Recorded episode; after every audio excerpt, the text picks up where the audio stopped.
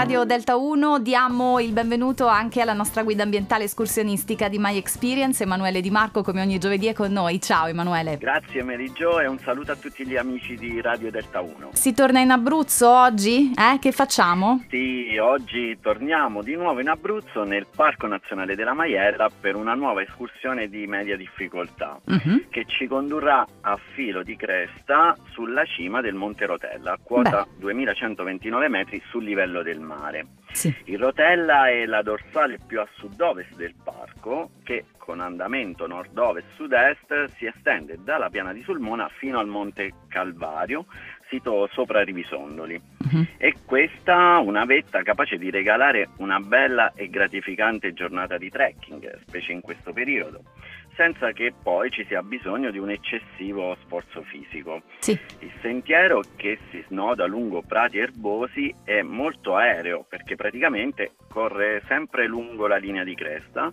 che seppur presenta qualche tratto con pendenze più marcate rimane sempre ampio e comodo da percorrere ed è privo di difficoltà tecniche.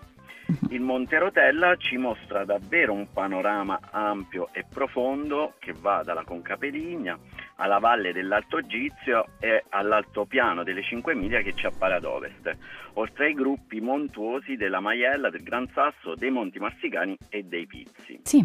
Il tracciato, in parte su strada bianca, in parte su sentiero molto ripido, non presenta particolari difficoltà ed è quindi perfetto per chi è poco allenato o magari si sta avvicinando da poco al mondo del trekking, uh-huh. ma che allo stesso tempo non vuole rinunciare agli ambienti di alta montagna.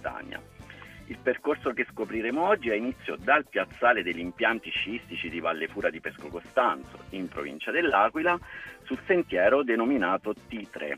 Dal piazzale è ben visibile sul muretto di legno la bandierina bianca e rossa che ci indica l'inizio del sentiero.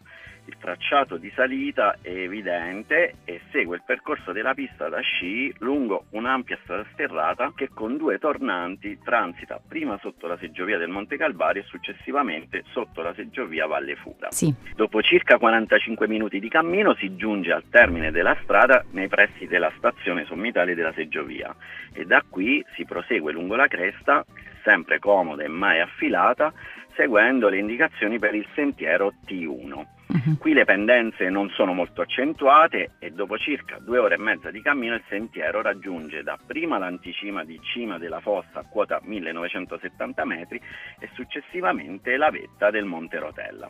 Tornando poi sullo stesso tracciato, giungiamo al piazzale dopo aver percorso un totale di circa 14 km su un dislivello di circa 750 metri, che richiedono circa 5 ore di cammino, soste incluse. Una volta ripresa l'auto, non possono mancare le visite ai bellissimi e davvero caratteristici borghi di Rivisondoli e Pesco Costanzo, che sono vicinissimi, uh-huh. eh, che sono ricchi di chiese e monumenti, ma anche di tantissimi prodotti artigianali.